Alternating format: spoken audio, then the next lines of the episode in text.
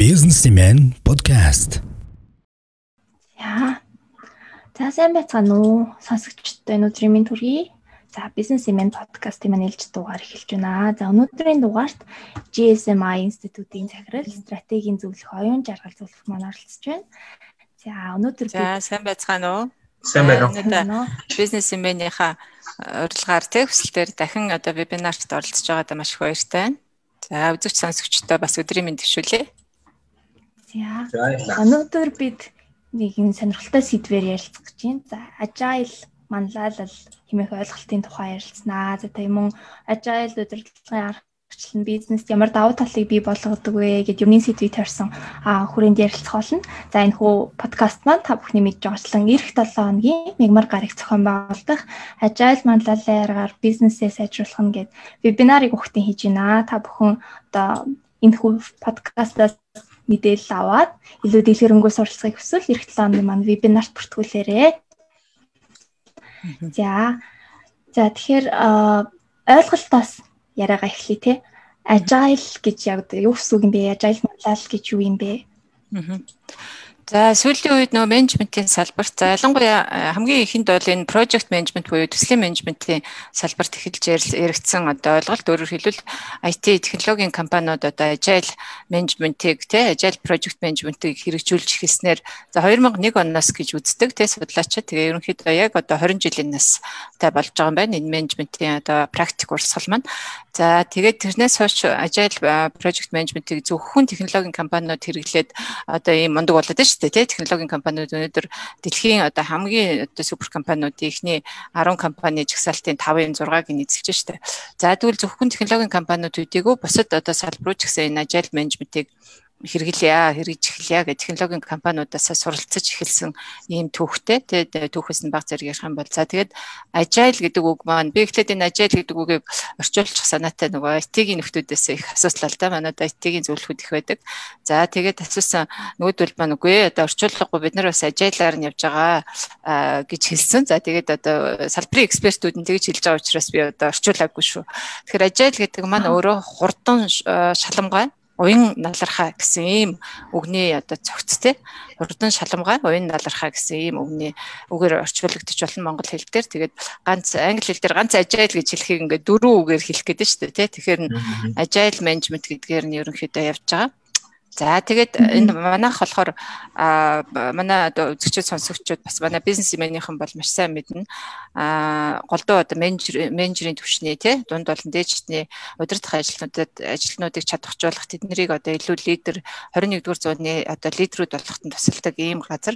За тэгэхээр бид нар бас яг нь энэ ажил лидершипийг маш хурдтайгаар одоо хэрэгжүүлээд өөрсдөө тий өөрсдөө хамгийн дөрөнд суралцаад маш хурдтайгаар өөрсдөө компани дээр хэрэгжүүлээд дараа нь үйлчлүүлэгч хэрэглэгчтэй те харилцагч компаниудтай хэрэгжүүлэхэд нь туслах ийм ажлыг одоо өнгөрсөн жилээс эхэлж хийж эхэлсэн. За тэгээд тийм учраас одоо манай лидершипийн сургалтууд болон төслийн менежмент гэж ярихтаа бид нар одоо дандаа энэ agile менежмент гэдгээр эхэлдэг болсон.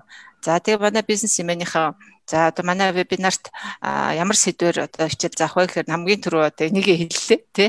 Нэгдүгээрт энэ бол харцангуй шин сэдв байгаа. Хоёрдугаарт манай Монголын үндэсний компаниудад хамгийн одоо яг энэ цаг үед бол хамгийн чухал хэрэгцээтэй тий шаардлагатай мэдж явах хэвээр бүр мэдхээр барахгүй хэрэгжүүлэх хэвээр ийм менежментийн практик байгаа учраас энэ талын одоо мэдлэг туршлагаа бас хуваалцъя гэд энэ саналыг тавьсан байгаа. За тэгээ манай бизнесменийнхэн одоо маш сайхан тий таатагаар хүлээж аваад одоо энэ вебинар явж байгаа их баяртай байна. Тэгэхээр та түүхэн талаас нь сая ярьлаа ирэхэд тэгэхээр яг ажил манлайлалын одоо тэр удирдлагын арга барил гэдэг нь одоо хуучин бидний одоо уламж удирдлагын арга барилаас яг юугаар илүү одоо ялгаатай тий онцлогтой. Аа. Тий одоо хамгийн гол сонирхолтой асуудал бол энэ байгаа. Тэгэхээр agile management-ыг хэрэгжүүлснээрээ түрүү хэлсэнчлэн технологийн компаниуд ингээд амжилтанд хүрээд байгаа юм байна. Тэгэхээр agile гэдэг маань түрүү хэлсэнчлэн одоо хурдан шуурхаа уян налархаа гэсэн чинь уян атан тий. За тэгэхээр ер нь бол удирдлагын шийдвэр бол нэлээд хурдтай гарна гэсэн үг нэгдүгээр тий. Хоёрдугаар удирдлагын шийдвэр бол одоо их уян хатан байна гэсэн үг. За ерөнхийдөө манай traditional буюу уламжлалт менежмент яаж явж ирсэн бэ гэхээр за бизнесийн нэг юм уу хоёр хон юм модель хэрэгэлдэг. За тэр моделийнхаа одоо одоо хүрээнд ажилладаг. За бизнесийн процессууд нь маш их тийм юутай. Одоо дистаралтай заавалчгүй тэр процессуудыг туулж иж одоо жишээлбэл нэг удирдлагын шийдвэр гарганаа. За одоо жишээ нэг компани дээр 100 сая төгрөгийн хөрөнгө оруулалт хийнэ гэхэд хэрэг тухайн компани дээр тууцтай тий одоо ийм системтэй байх юм бол эхлээд одоо тэр газар хэлцээхэн хүрээнд ярилцаа дараа нь одоо тэр юуны хүрээнд ярилцаад ч юм уу тий компани захирлуудын төвшөнд ярилцаа дараа нь захирлуудын зөвлөлөөр ороод одоо хөрөнгө оруулалтын комитет юм уу хороогоор ороод дараа нь тууцтай яадаг ч юм уу ингээл 5 6 шатаар дамжиж одоо тэр хөрөнгө оруулалтын асуудал шийдэгдэх нь л дээ. За тэгэх юм бол agile management-ийг хэрэгжүүлдэг компани компаниуд болохоор за энэ мэдээж одоо бас тодорхой хэмжээний юунууд байна те хүн сурталчилын одоо юу гэдгийг давхаргууд байна. Гэхдээ энийг бол маш хурдтайгаар хэрэгжүүлнэ те. За компанид энэ одоо яг өнөөдөр шаардлагатай гэж үтсэн хөрөнгө оруулалтыг маш богино хугацаанд ч юм уу те зөвхөн хөрөнгө оруулалт биш мэдээж бусад удирдлагын шийдвэрүүд ч ялгаагүй. Заавалчгүй одоо тийм юугаар биш илүү одоо юу гэнэ шат амжилтлага багтаагаар за тэгээд илүү одоо зөвхөн удирдах ажилчид шийдвэр гаргадаг гэдэг манад ойлголт өгдөг шүү дээ. Тэгвэл ажил менежментийг хэрэгжүүлдэг газар тэр багийн гишүүд те тэр багийн гишүүд өөрсдөө одоо их тийм эрх мэдэлтэй За тэгээд өөрийнхөө хариуцсан ажлын хүрээнд одоо эцсийн шийдвэрийг гаргаад хариуцлагаа бас ингээд давхар хүлээдэг ийм менежментийн менежментийн практикийн модельийг л хэлээд байгаа юм л да. Аха. Тэгэхээр одоо уламжлалт арга барилын зарим одоо суурь зарчмуудыг гэдэг юм зарим талаараа үүсгэж байгаа юм шиг ер нь санагдаж байгаа байхгүй. Тэгэхээр ийм зөрчлүүд ер нь гардаг уу? Одоо юу тиймэрхүү зөрчил асуудлууд энэ тал дээр та ямар бодолтой байдаг вэ? За тий маш сайхан асуулт байна. Тэгээд маш их зөрчил гаралгүй яах вэ? Тий ажил менежментийг хэрэгжүүлэх одоо барьер гээл одоо маш их судалгааны ажлууд хийгдсэн. Тэр дотор нь одоо ийм ийм зөрчлүүд гарч байна. Ийм тал дээр их анхаарах хэрэгтэй байх шүү гэдэг ийм нөгөө сургамжууд бас их гарсан байдаг л да.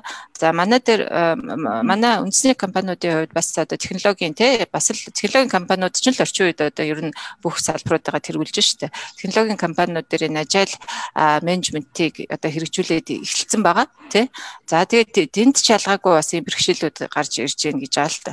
Тэгээд тэр нь одоо яг юун дээр гарч ирж байгаа нэхэр хоёр одоо гол барьерийг авч үзэж байгаа. За нэгдүгürt нь нөгөө удирдах ажилтнууд чинь нөгөө л хуучин одоо арга барилаараа за энийг ингэж шийдээ тэр нь тэгж судлагдаад ингэж яваад ийм одоо давхаргаар ингэж шийдвэр гаргана гэдэг ийм нэг өөрөнгө гэсэн арга барил тогтцсон байгаа шүү дээ. За тэрийг бас одоо энэ ажил менежментийн хүрээнд илүү нөгөө ажилчид нь илүү оролцдог, ажилчтай илүү сонсдог, хэрэглэгчээ илүү сонсдог тий. Ажилчид хэрэглэгчид гэдэг хоёр одоо чухал бүр хамгийн том хамгийн чухал юм стейкхолдерууд гарч ирж байгаа. За тэгээ хэрэглэгч яг юу хүснэ? Яг тэрнийх нь одоо тий одоо хүсэлтийнхэн дагуу одоо энэ юун дээр технологи компаниудын хувьд одоо бүгдээрээ мэдж байгаа дандаа төслүүд хэрэгжүүлж явдаг их хвчлэн.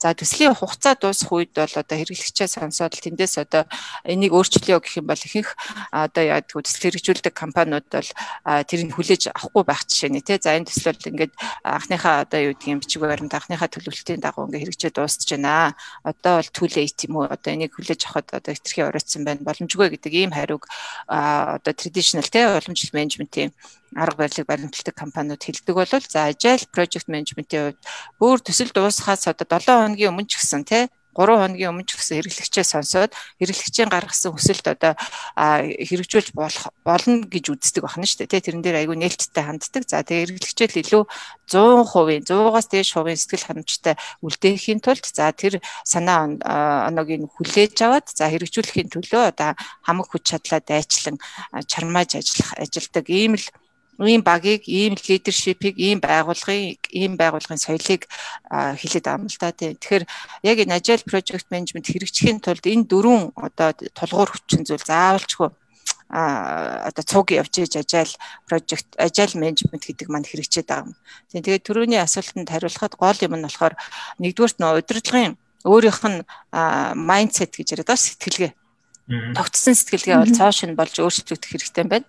А за хоёрдугаарт байгууллагын соёл нь өөрөө бас өөрчлөгдөх ёстой юм байна. За байгууллагын соёл дээр бас асар их барьерууд гарч ирж байгаа гэж байна. Байгууллагын соёл ч өөрөө өөрчлөхөд ч ер нь бас их тийм хэцүү ш байгууллагын соёл ч одоо ингээд гарт баригдаж нүдэнд үзэгдэхгүй. Тэ тана манай энэ бизнес имэний подкастуудаар зөндөө байгууллагын соёлоор ярьжсэн. За би ч өмнө бас нэг байгууллагын соёлоор бас нэг хичээл заасан баг. За байгууллагын соёлыг ингэж яахад хэцүү. Тэгээ өөрчлөхөд бас хэцүү байдаг. Тэгэхээр энэ байгууллагын соёл нь бас ингэж хэрэглэгч рүүгээ чиглэсэн тий За тэгээд энэ ажилчтай дэмжсэн удирдлага нь өөрөө санал шүүмжлэлт нээлттэй ханддаг тий ийм удирдлагатай байж ч одоо яг нь энэ agile management гэдэг маань leadership гэдэг маань хэрэгжих юм л дээ.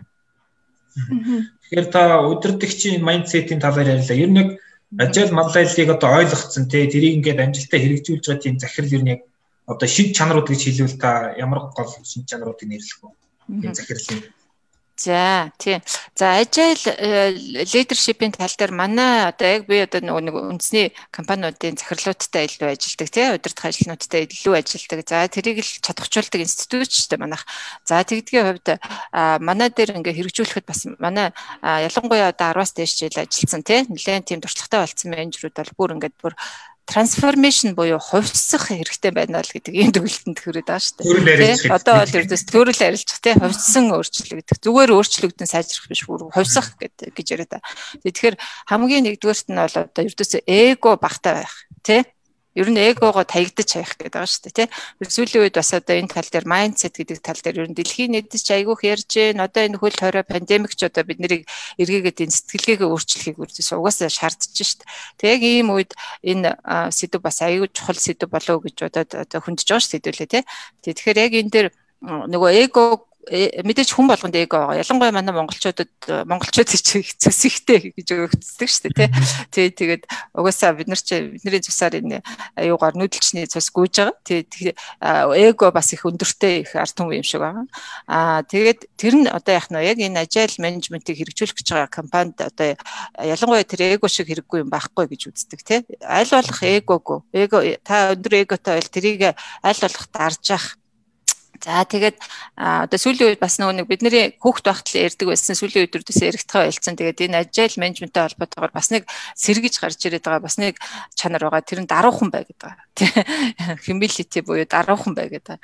Тийм тэгэхээр нөгөө эгого хүн ч л өөрөө даруухан биш шүү дээ тий. Тэгэхээр та өөрөө одоо өмнө нь бол одоо нэг хэсэг ч одоо та бүхнийг мэднэ, та бүхнийг чадна, таал мундаг гэдэг ийм нэг философи яваад одоо хүмүүсийг жоохон төрөгдүүлээд дээ. Тэгэхээр энэ agile management-ийн үеэр та яах вэ гэхээр та эго руугаа таягдаа хаях хэрэгтэй. Та бусдыг сонсох хэрэгтэй. Бусдын шүүмжилт маш нээлттэй хандах хэрэгтэй.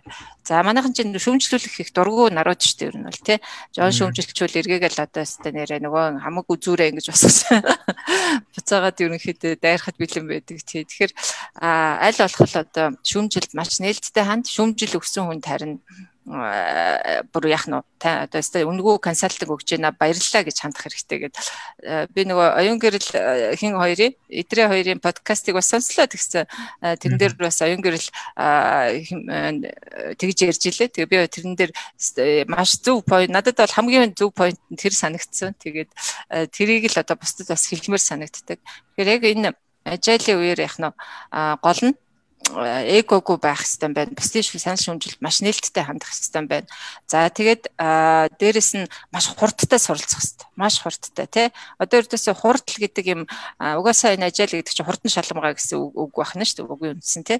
Тэгэхээр маш хурдтай суралцсан. За манайх манайхан бас одоо суралцахад дуртай арт түмнэлтэй тэрэнд нь би бас их баярлдаг. За тэгвэл суралцаад тэр суралцсан юм а хэрэгжүүлэх нэ гэж чухал шүү дээ тий? Тэрнээс ч сураад байдаг сураад байдаг.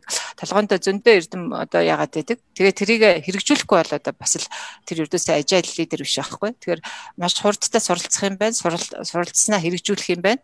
За тэгээд бид нар лидершипийн тухай ярьж штэ тий удирдах ажилтан. Тэгэхээр ажил лидершипийн ажил тэр лидершип манлайлал хэрэгжүүлж байгаа тэр удирдахч бол одоо багийн гишүүдэд бас эрх мэдлээ олгоход эрх мэдлээ хуваарлахад бас бэлэн байх хэрэгтэй байна тий. Өөрийнхөө эрх мэдлийг хуваарлахад одоо бэлэн байх хэрэгтэй байна. За тэгээд тасралтгүй суралцах тал дээр түрүү ярьсан байгаа тий За гэх мэтлээ яг ийм л одоо шин чанаруудыг л агуулсан байж ижил энэ ажил лидер нь тий одоо тэр уламжлалт бас менежер захирлуудаас илүү ялгагдана гэсэн үг. За ажил лидер бол нөгөө багийн гишүүдэд ингээл илүү зоригжуулах нь шүү дээ тий. Ажил лидерийн хувьд бол ердөөсөө хамгийн гол хийх үндсэн ажил бол багийн гишүүдэд зоригжуулах явдал. За тэгээ багийн гишүүд нь одоо шаардлагатай тэр сургалт тренинг авахаар бол тэрийг одоо маш хурдтай одоо өгч яадаг тий. За та өөрөө бүх юмыг мэднэ чадна гэж байхгүй. За тэгвэл та өөрийнхөө бидэхгүй чадахгүй хэсэг дээр маш хурдтайгаар тэр коуч, ментор, багш одоо тренер те юу гэж болох вэ? Тэрийг бас багийн гишүүдтэй авч өгч яадаг, хийж яадаг те ердөөсөө enabler гэж бас яриад байгаа шүү дээ. Одоо ердөөсөө л ажиллах орчныг одоо яаж өгч яадаг, бүрдүүлж өгч яадаг. За тэгээд маш олон нөгөө leadership-ийн урсгалууд байгаа. Тэр дотроос энэ agile leader бол нөө servant leader leader байх хэрэгтэй гэдэг байгаа тийм. Бусдад үйлчилдэг тэ бусдад үйлчилдэг л лидер байна. За тэрнээс биш дээр нь суучаад одоо бусдыг захирдаг чи ингэ читиг гэдэг ингээд судж яадаг. А нөгөө traditional уламжлалт одоо захирал биш байх нь л тэ. Тэгэхээр та одоо бас манайханд чинь одоо тийм диктатурын хэлбэрээр явдаг менежмент бол нэлээд давмгай байдаг ч тэ. Ялангуяа нэг 20-с дээш жил үйл ажиллагаа явуулсан компаниуд, компани захирлын 40-с дээш насны ханд бол за би өөрөө тийм категори хүн байж ш одоо тэр хүмүүсээ одоо яаж байгаа юм биш шүү зүгээр яг энэ орчин нөхцөл чинь өөрөө тийм юмыг шаардж байна л гэдгийг би бол одоо яг тэр үеийнхаа нөхдүүдэд бас ингээл шууд дээ. За нөхдүүд минь одоо өөрчлөгдөхгүй бол болохгүй шүү гэдгийг л тийм. Тэгэхээр та түрүү нөгөө ажил манлайлалтай хүн жилтээ тодорхой эрх мэдлийн өгөөд те одоо нөгөө идад шийдвэр гаргах хөгжих тэгээ бас зарим үед ингээд тодорхой алдах тийм эрхийг өгөх хэрэгтэй гэдэг нь нөгөө ажил манлайлалын нэг зарчим шүү дээ. Тэгэхээр манай тийм захирлууд бас ингэж асуудаг л да. Ингээд За үнэхээр одоо тийм биш ингээл юм болгоныг хэлж өгөөл ингээл заавал одоо угаасаа боломжгүй тий. Тэгэхээр тодорхой их мэдл өгөөд алдах эрхийн нөхч гэтэл ингээд тэр тэгсэн чинь нөгөөдөг чинь бүр буруу юм хийгээд ингээд хүрн эсрэг сөрөг өрд гараад идэг гэдэг. Тэгэхээр яг тэр энэ одоо тэр нэг э, тэр ажилтны алдах өөрөө шийдвэр гаргах тэр хязгаарын тогтоож өгөхдөө тухайн одоо тэр багийн ч юм уу компани үнэт зүйл тэр алсын хараанд нь одоо сөргөөр нөлөөлөхгүйгээр тэрний хязгаарыг яаж тогтоож өгөх вэ? Тэр дунд балансыг яаж олох вэ? За маш сайхан асуулт байна. Аа тий одоо тэг ажилчтай эрх мэдэл өгж гинэ гэдэг нөгөө ажлаа сайн мэдхгүй нөхдүүдийг тийм үү? Ялангуяа нөгөө э, дөнгөж сургууль төгсөж ирж байгаа тий за одоо тэр болгон ажлаа ажил нь гарт нь ороогүй тий туршлагажаагүй мэдлэгжээгүй ийм нөхдүүдэд одоо 100% эрхчлөө өгч бас өөрөө аюултай шүү дээ тийм ээ. Тэгэхээр э, мэдээж цаана дандаа байгууллагын нөөцүүд яригдчихэж байгаа. Байгууллагын одоо бусад одоо санхүүгийн хүний технологийн одоо янз бүрийн нөөцүүд яригдчихэж байгаа. За яг ийм үед яг одоо нөгөө балансыг тааруулах хэрэгтэй. За тэгээ яг ийм үед нөгөө туршлагатай ажилтнуудаа менторинг тий менторинг байдлаар одоо ингэж э, даалгаж өгөх тий одоо менторинг коучинг гэдэг э, манай бизнесмений үзэгчид сонсогчид бүр бүр аюул сайн ойлгодог болсон байгаа. Тэгэхээр нөгөө туршлагатай ажилчтайгаа менторингийн ийм харилцааг нь тогтоож өгөөд за одоо тэгээд мэдээж тодорхой хугацаа өгөн а тэр хүнд одоо туршлагажих мэдлэгжих тий өөр гарт нь ажил нь гарт нь орох тэр хугацааг нь одоо хангалттай өгч ийж за энэ хүн за манай энэ ажилтаа одоо яг ингээд бие дааш шийдвэр гаргаад бие дааж төсөл хариуцаад бие дааж энэ ажлаа хариуцаад хариуцах боломжтой болчихжээ гэсэн үед нь тэр эрхчлөлийг нь олохгүй бол тий дөнгөж төрсө төгж төгсөж ирсэн хүүхдэд өө за манайх ажил хэрэгжүүлдэг чи дуртай юм а хий гэхвэл одоо бас л шал өөр шүү дээ тий Тийм учраас тэнд дотроо ажил менежмент хэрэгжиж байгаа газар бол заавалжгүй энэ менторинг, коучинг гэдэг юм маш их хүчтэйгээр яригддаг. За тэгээ түрүүний хэлсэнчлээ ажил лидер нь өөрөө бас коучинг байна гэдэг байгаа шүү дээ. За тийм яг тухайн шинэ ажилтнанд нөгөө мэрэгжлийн дадал зуршлын одоо юу яах юм эзэмшүүлэхийн тулд заавалжгүй хажууд нь одоо нэг 5 жил ажилласан, 10 жил ажилласан менторыг дагалдуулж өгч ийж нөгөө ажилтан байна яг нь ажилдаа илүү сайн болсон үед нь бид нэр одоо энэ те тэр эрхчлөө гэдэг юм нөхөх гэдэг байгаа шүү дээ одоо би да шийдвэр гаргах тэр боломжийг олох гэдэг. За тэгээ түрүү манай давд ирж эрхлэгч нөө юу гэв алдах боломжийг өгөх тал дээр бас ярьлаа. Тийм тэрийг одоо би бас түр орхигдуулсан байна. Тийм алдах боломжоор нь хангах явдал тий. За манайд ч нэг алд алдаа гаргадаггүй ажилтнаж байх хэрэгтэй юм шиг нэг ялангуяа уламжлалт менежменттэй газар бол тэгдгэлтэй. Би бас өмнө одоо ерөнхийдөө сүүлийн 20 20 орчим жил консалтингийн ажил хийж байна. Маш олон компаниуд дээр ажиллаж. Аа за миний нэг ажиллаж байсан газар дээр нэг анх удаа ингээд төсөл хэрэгжүүлээд За тэр нь бол цоошин төсөл те. Одоо нэг барууны технологиг одоо нэвтрүүлээд анх удаа тэр төслийг хэрэгжүүлээ сайтн дээр хэрэгжүүлээд. За тэгээд нөгөө э, инженер техникийн ажилтнууд нь тухайн ажил дээр одоо бүр ингээл өдөр шөнөгүй ажиллаад за тэр төслийг бас одоо ямар ч байсан ингээд фейлдээгүй. Одоо боломжийн одоо одоогийн нүдээр харахад амжилттай хэрэгжүүлээд одоо тэр захиалагчд нь хүлээлгэж өгсөн. За тэгсэн чинь төсвөө хэтрүүлээд за төсвийн хэтрэлтийг мэдээж одоо тэр дараа нь ингээд тооцогдож гарсан харамсалтай. Тэгээд үйлчлүүлэгч бол тэрийг хүлээн зөвшөөрөгөө. Би одоо та нарт өгдөг мөнгө өгсөн. За та нар хийх ёстой ажлаа л хийх ёстой гэдэг байдлаар хандаад яг тэрэн дээр нэг зөрөө одоо тодорхой хэмжээний мөнгө компани дээр алдагдал болоод ирсэн тийм тийм яг үед нь би бас очиж таарсан юм л да тэр компани дээр. За тэгээд яг тэрний үр дүнгийн би бас ингээд мэдээж нөө консалтинг хийж байгаа юм чи ингээд хараад дээ шүү дээ. Яг яаж хийх нь яах нь. За тэгсэн тэн дээр одоо мэдээж компани захирал айгүй ан хаппи болол тэрэн дээр чи айгүйх нервтэй эдэлтэй. За тэгэл нөгөө хүмүүстэй хүмүүс рүүгээ одоо нэлээд тийм мэдээж айгүй нервтэй ууртаагаар харьцаад нөгөө хүмүүстэй нөгөө өдөр шөнөгүй ажиллаж нөгөө залуучууд бол ингээл өдөр шөнөгүй ажиллаад тий шөө бас одоо нэгэнт ингэж ажилласан юм чинь бид нэр бас нэг илүү цагийн ч болтгой мөнгө авах гэдэг юм горилготой сууж байгаа ш гэсэн чи юу тэр илүү цагийн мөнгө авах. Нөгөө тэгээд хэтрүүлсэн төсвөө нөгөөдөлт нь хуваагаад одоо ингээд та нарын цалингаас нь хаснаа гэдэг юм шиг дөр гарч байгаа байхгүй. За тэгэл тийм шийдвэрийн дараа тийм одоо ийм юуг уур амьсгалыг үүсгээд тийм одоо юу гэдгийг лидершипийг үзүүлчихэр чинь дараа нь одоо тэр компани ямар байх вэ? Дараа нь тэр хамт олон ямар байх вэ? Дараа нь тэр шинийг санаачлах, шинэ юмн дээр ажиллах, ямар нэгэн инновацтай юм хийх тал дээр тэр э, инженер техникийн ажлууд яаж хандах вэ гэдэг бол айгүй ойлгомжтой шүү дээ, тэ?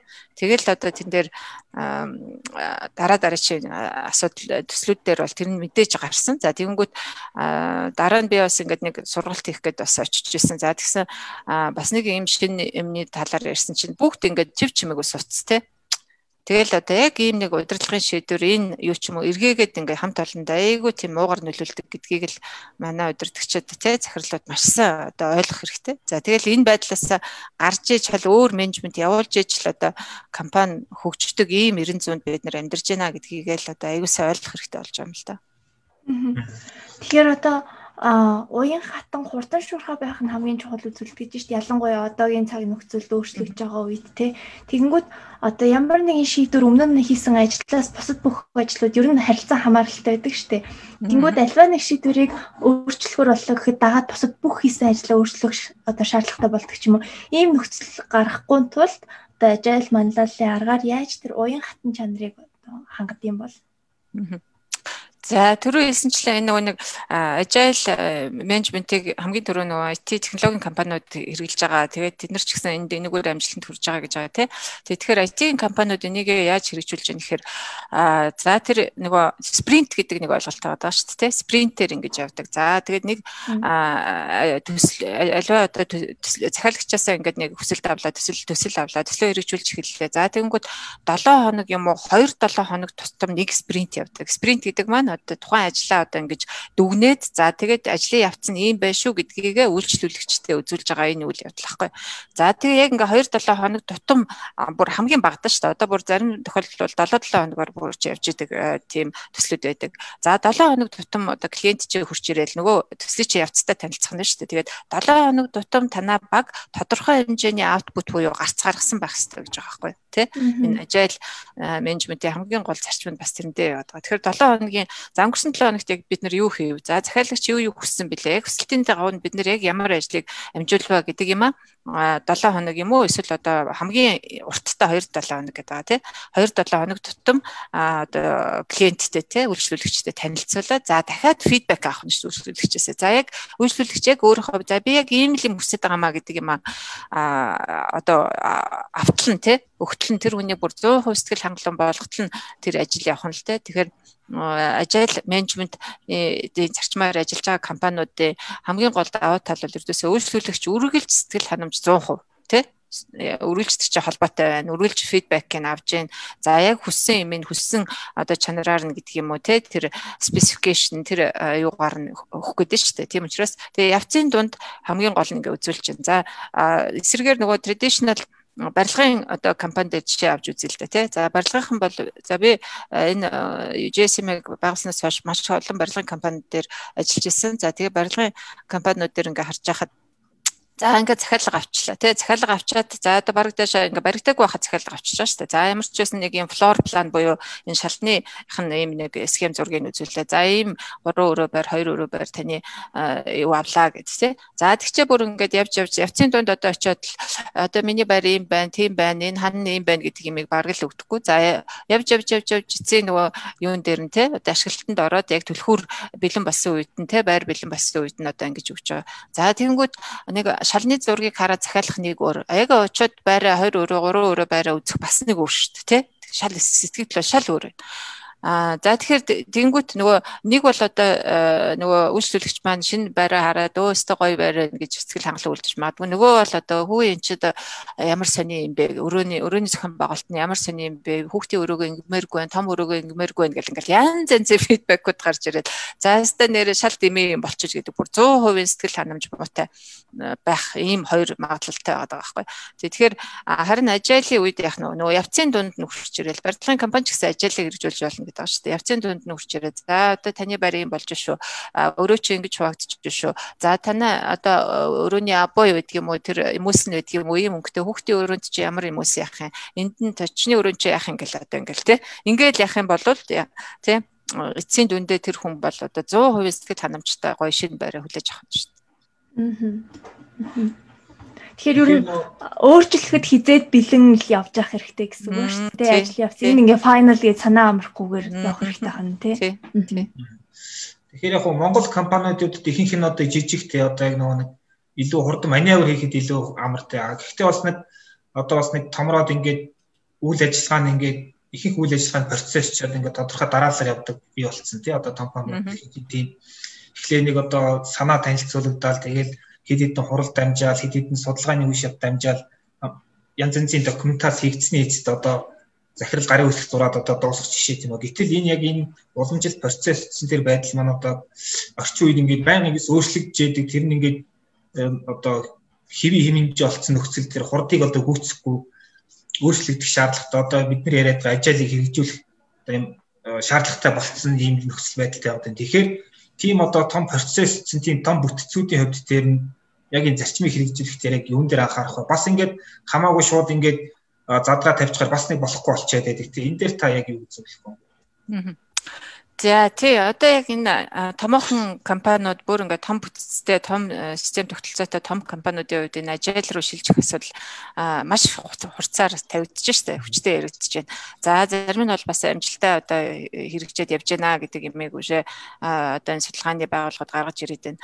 За энэ дээр ердөөсөө нөгөө Amazon-ы Jeff Bezos гэдэг нөхөр дээ тий ердөөс Amazon гэдэг компани ч өнөөдөр ямар мундаг том компани болсон байгаа вэ те сая пандемикийн үеэр өшөө 250 мянга 300 мянган хүн шинээр авсан гэж байна шүү дээ. Тэгэхээр өмнөхөөсөө бараг 2 3 дахин өссөн бүр одоо яг энэ пандемик бол Amazon дээр бүр амар гайхамшигтай нөлөөлөө те. Тэгээд компани бол одоо бүр гайхалтай илүү том томорж байгаа. За тэгээд Jeff Bezos-ийн хэлдэг нэг л юм философи байдаг. Ердөөсөө л одоо үйлчлүүлэгчээ сонсъё те За ердөөсөө always day number 1 гэж ярьдаг тий. Тэр нь юу гэхээр би анханасаа энэ компанийг яг энэ үйлчлүүлэгч рүүгээ чиглэсэн байдлаар тий байгуулж анх гаргаж ирсэн санаач тийм байсан. За одоо ч гэсэн одоо энэ компани одоо хэд гэдгийг 500 мянган хүнтэй 600 мянган хүнтэй байсан ч гэсэн одоо always day number 1 тий үргэлж одоо эхний өдрөө бид нар дандаа санджах хэрэгтэй тий яг энэ компани ямар философитер болсноо бас дандаа санаж ах хэрэгтэй гэдэг л ийм юм ал үргэлж ярьдаг. Тэгэхээр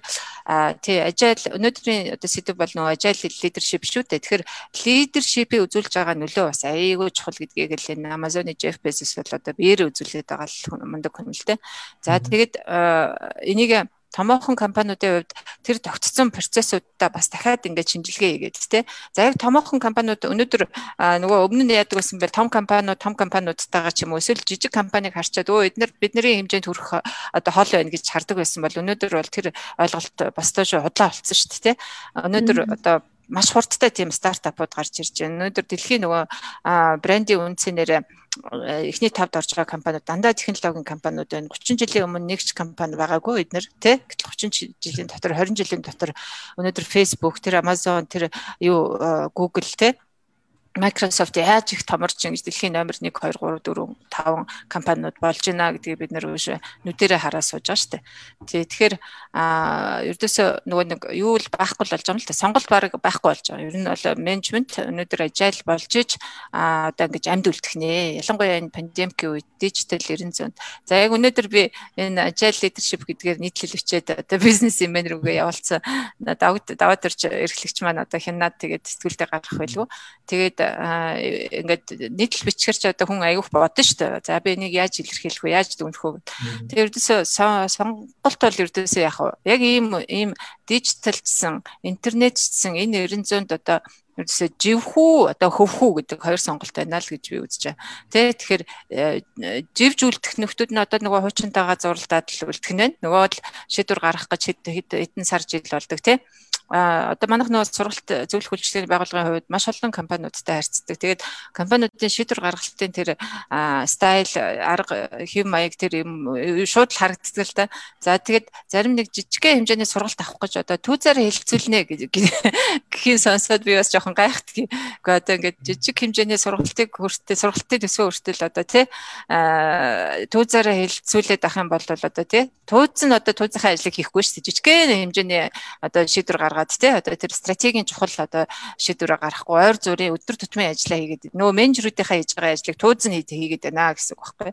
Тэгэхээр яг л энэс чинь болоод нөгөө хөгжлөн одоо одоо хойшоо татагдсан хөгжлөн зогсон тий хөгжлөн нөгөө стартапууд гэж хажууд нь яах вэ шийдвэр маш хурдтай гаргаад маш ажил ажиллаад цаагуулч одоо ингээл өстө бүжгнөлж өгч байгаа шүү дээ. Тэгэхээр та одоо танай компани ингээд өө тууз шийднэ гэдэг одоо тэр сургалтын төсөө хүртэл туузаараа батлуулаад яваад ах юм уу? Тэгээ баталсан төсөв байгаа шүү дээ аль хэдийн нөгөө бизнес план төсөв төлөвлөгөө дээр аль хэдийн баталсан тэгсэн мөртлөө дахин хилцэж дахин батлах гэдэг шүү дээ. Тий. Дахиад ийм ажил хийгээд ингээд явах юм уу? Эсвэл одоо тэр тууцсан тууцынхаа ажлыг хийгээд стратегийн төвшөнд компани яаж хөгжүүлэх үү те? Ямар одоо партнершип хамтын ажиллагааг яаж өрнүүлэх үү? Яаж гадаад дотоод харилцаагаа бэхжүүлэх үү? Яаж энэ хөрөнгө оруулалтаа татах уу гэдэг асуудлаа ярих юм уу? Эсвэл одоо те нөгөө өдөр тутмын менеж барагдаашаа дундчтны менежерийн хийх ажил ахгүй тэр те? Дундчтны менежерийн ажлаа авч хийгээд ах юм уу л гэдэг юм байна.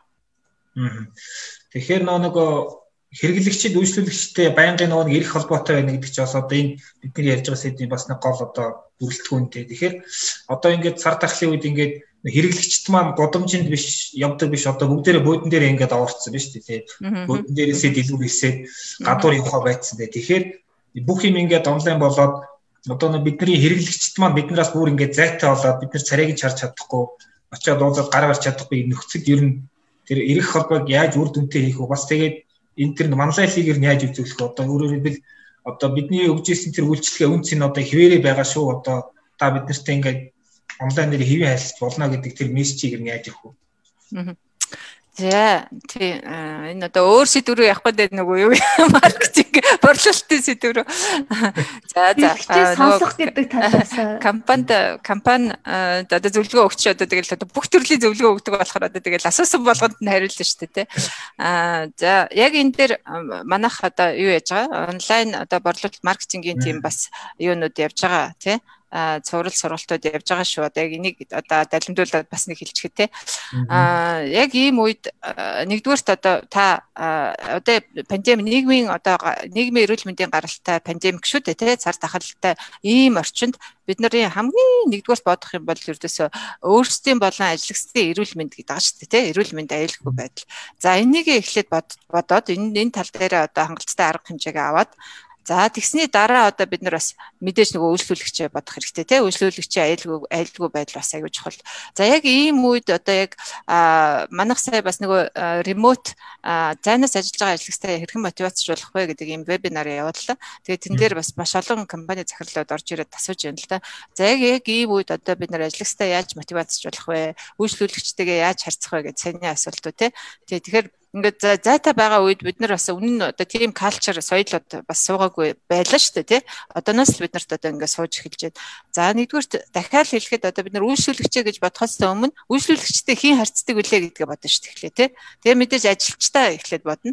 За ажилчтай эхлээд мотивацжуулж иж нөгөө мотивацчсан шидэлцсэн ажилчид маань цаашаа үйлчлүүлэгчтэйгээ харьцсан шүү дээ. Тийм учраас одоо яг энэ пандемиктэй үед компани захирал өөрөө бас айгүй өмнө нь ч гэсэн мэдээж одоо өдөр шөнөгөл одоо ажиллаж байгаа. Гэхдээ одоо яг энэ үед бүр фронт дээр гарч ирэх хэрэгтэй байна гэдэг байгаа шүү дээ. Өнөөдөр ийм үед маш олон компани захирлуудыг ч бид нэр одоо харж байна л да. Өмнө нь одоо зүгээр компани нэр нь сонсогдоод өөрөө захирал нь баг харагддггүй үзэгддгүй байсан. Айгүй олон захирлууд ингээ гарч ирж дээ ер нь бол тий. За эн чинь бол ердөөсөө тийм цоо шин үзэгдэл биш. Энэ одоо пандемиктэй холбоотой энэ дижитал ертөнцтэй интернеттэй холбоотой гарч ирж байгаа бүр зайлшгүй байх хэрэгтэй үзэгдэл гэж байгаа дээ тий. Зайлшгүй байх хэрэгтэй үзэгдэл. Ихэнх компани захирлууд ялангуяа нөө 40-с дээш насныхан болохоор за за одоо тэгээд маркетинг борлуулалт дээр хэвлэл мэдээлэл хариуцсан нөхдүүд нийт юм байгаа. Би одоо тийшээ гарч үзэгдэж яад гэдэг байдалтай байр суурьтай байлаа шүү дээ. За одоо бол бас энэ өөрчлөгдөж байна. Та өөрөө гарч ирж ээж те тэгжиж нөгөө үйлчлүүлэгчтэй нөгөө trust гэдэг юмыг үүсгэж шүү дээ те.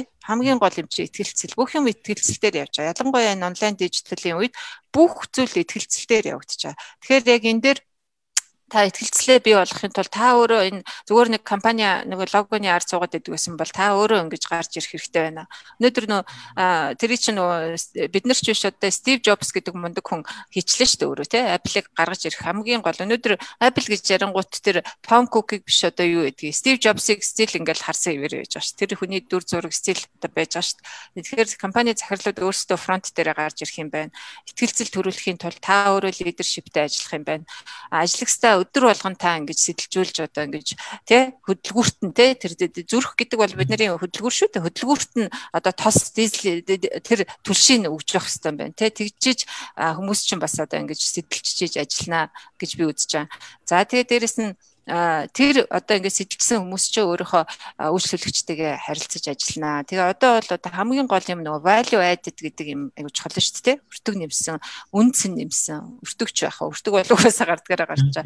Үнцэн нэмсэн одоо бүтээгдэхүүн үйлчлэгийг та өгөх хэрэгтэй байна. Яг одоо ийм үед одоо ашиг гэж ярих нь үжээ илүүц болж байгаа байхгүй тий. Ашиг ашигын төлөө ашиг гэж ярих нь та үнцэнээ нэмэгдвэл та яг ийм үед одоо үйлчлүүлэгчийнхаа төлөө сэтгэл зүрхээ зориул тий. Та өөрөө хэр зэрэг authentic байгаа гэдгийг харуул. За тэгжиж л одоо яг энэ хүнд үеийг бүгдээрээ хамт давж иж цаашаа бид нэр нөгөө эдийн засгийн юу үр өгөөж энэ төр гэдэг юм а ярья гэж байна шүү дээ тий. Аа. Баярлалаа. Баярлалаа. За нэг сонсогчоос асуулт ирсэн байна. Салбар хамаатай ер нь хүнсний салбарт ажиалыг одоо манлайллыг хэрэгжүүлсэн туршлага байна уу гэж лавлж асуусан байна л да. Тэрийн салбар хамааралтай юу? Салбар за ямар ч салбарт одоо хэрэгжүүлж болно гэж байгаа тийм ямар ч салбарт хэрэгжүүлж болно. За түрүүн бид нар нэг барилгын салбарын жишээ ярьлаа шүү дээ тийм хүнсний салбар ч одоо ялгаагүй. За одоо ердөөс бүх зүйл дээр ингээд инновац шинэ бүтээгдэхүүн шинэ юм гэж ярьж штэ. За манайх нэг жижиг дунд бизнесүүдтэй ажиллаж эхэлсэн. За тэрэн дээр ажиллахад одоо надад ч гэсэн маш их тийм өндөр таашаалтай байгаа. Өмнө нь одоо би дандаа ихэвчлэн ингээд том компаниудаар баг нэгэн дуусаад нөгөө рүү явдаг гэсэн бол одоо ингээд олон жижиг дунд бизнесүүдтэй зэрэг ажиллахаар одоо маш тийм надаас ч их тийм их чаленж сорилт шаарддаг юм байна, мэдлэг чадвар сайн шаарддаг юм байна. Тэ нөгөөдөл маань ч одоо ингээд зэрэг зэрэг олон юм надаас суралцсангаа хоорондоо бас суралцах юм боломжууд бий болоод байгаа. Тэгээд яг тэрэн дээр бас хүнсний одоо компаниуд зөвлөгөө авч байгаа. За тэрэн дээр бас л ялгаагүй одоо энэ стратеги ярихын хажуугаар за одоо ингээд яаж яг ийм пандемиктэй ийм хөл хориотой нөхцөлд бид нэр survive те амьд үлдэх вэ? Илүү сайн ажиллах вэ? За яг хүнсний үйлдвэрлэл хүнсний салбарын хувьд маш том давуу талтай байгаа те. За энэ дээр нөгөө хөл хорионд энэ пандемикт за ялангуяа хямралд одоо тэр бол хямралд шууд одоо зохигдохгүй байгаа шүү дээ. За яг ийм үед одоо ингээд хаагдчихж байгаа бизнесүүд бол шууд одоо тэр цохилтыг авч байгаа тий. Хаагдаад одоо таны үйл ажиллагааг зогсоож гинэ гэдэг энэ бизнесүүд бол шууд цохилтыг авч байгаа. Харин одоо хүнсний үйлдвэрлэл хүнсний хүнс бол одоо угаасаа явж ах хэвээр тий хүн амьд байгаа юм чинь хүнс хоолоо идчихэж л амьд шүү дээ. Тэгэхээр хүнсний үйлдвэрлэл дээр энэ бол харьцангуй одоо хямрал бага байгаа. Тэгээ хямрал бага байгаа ийм үед бид нар харин ч одоо тэр энэ agile management-ыг хэрэгжүүлвэл илүү тий илүү тийм үр дүнтэй байх болов гэж бодож байгаа. За тэн дээр нөгөө хэрэгжүүлэх арга зам энтрийг бол бүгдээрээ энэ хичээл дээрээ ярина тий. За яг ямар арга замуудаар энийг хэрэгжүүлэх вэ тий? Ямар алхмууд байдаг вэ? Та өөрөө яаж өөрчлөгдөх вэ? Ажилчид нь яах юм? Байгууллагын соёлоос яаж өөрчлөх юм тэр энэ нөгөө тодорхой юм алхмууд процессууд бас байгаа. За тэрийг тэгээд хичээлийнхаа үр дүн хичээлийнхаа явцад бас танилцуулах зүйтэй байх тий. Тэрэндээ үлдээсэн дээр бах тийм үү? Тэгэхээр манай хичээл цуугаарай гэж уриалмаар байна. За энэ хүү хичээл маань энэ сэдвээр явагдах хичээл маань эх 7 оны мигмар гаргийн 19 цагаас онлайнаар явагдана. Та бүхэн манай дижитал хараар академи вебсайтаар ороод бүртгүүлээд хөл хорионыхоо хугацааг үр дүнтэй өнгөрүүлээрэй. За оюун жаргал зөвлөхтөө баярлалаа. За баярлалаа. За за та бүхэнтэйгээ дахин уулзах боломж олгосонд бизнес тэмээнийхэндээ маш их баярлалаа. Хар хорон дижитал академид бас их баярлалаа. За тэгээд сургалтаараа бүгдээрээ дахин уулзцгаая. Яг уу бид нөө сонсогчдоо сануулхад оюун жаргал багш маань одоо GCMA-гийг байгууллагыг одоо байгууллага нэлээд олон жил ажиллаж байгаа маш одоо өргөн сэдвээр зөвлөгөө сургалтыг хийдэг. А ерөнхийдөө голдуу ингээд дандаа нийгмийн эдийн засаг бизнес тэргуунд гарч ирж байгаа тэр нэг актуарны сэдв гэж ярьдаг шүү дээ. Тэр дандаа хэрэгтэй сэдвүүдийг сургалт зөвлөгөө өгдөг юм уншуу гэдгийг бас сануулж хэлье. За ингээд хэдүүлээ сургалтаар аваад тийм ээ. Аа. За. За, баяртай.